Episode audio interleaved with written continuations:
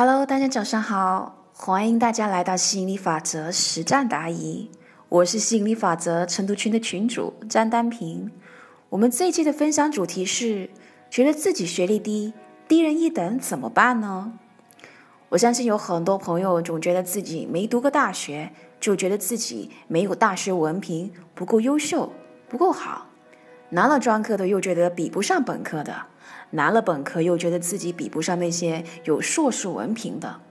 这到底何时才是个头呢？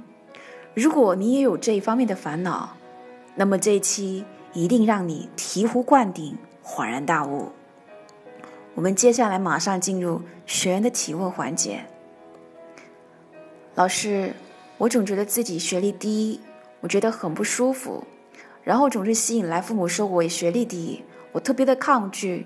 说多了，我越来越觉得自己确实低人一等，怎么办呢？子瑜老师解答：你高估了学历，却低估了频率。其实你真正想要体验的愿望本质是体验自己的优秀。所以，如果学历不是对你最有利的标准，你可以换一换呀。你要的体验是自己优秀，学历其实只是其中的一条路，而实际上条条大路通罗马，此路不通，选别路呗。标准其实是自己定的，所以选择你优秀的部分，自定义义优秀的标准。记住哦，如果你总能找到自己不够好的切入点，你必然也能够找到自己够优秀的。观测点，我们接下来拿学员晨曦举个例子，帮助大家理解吧。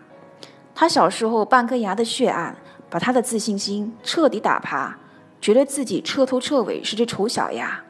没想到，这是子宇老师修炼几年之后，能够浴火重生，到自我价值感日益高涨。这个世界上有多少人自信心被打趴之后，就一辈子再也站不起来，一辈子？都带着阴影做人呢，所以不是每个人被打趴之后都能够重新站起来的，也极少有人能够在这么短的时间之内就重新站起来。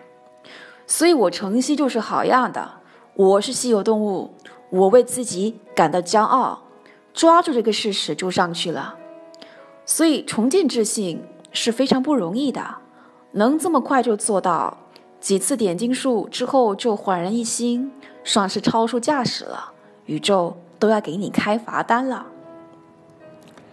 好，那我们这一期的分享就先到这里了，亲爱的朋友们，欢迎你把这个音频转发给你身边爱的人，让他学会更好的爱自己，懂得更好的欣赏自己。如果你在实践吸引力法则的过程当中遇到了问题，欢迎你加入我们一起修炼心想事成的魔力。你可以添加我的微信：幺五九幺五三四八三零三，备注喜马拉雅。我们下期再见喽，拜拜。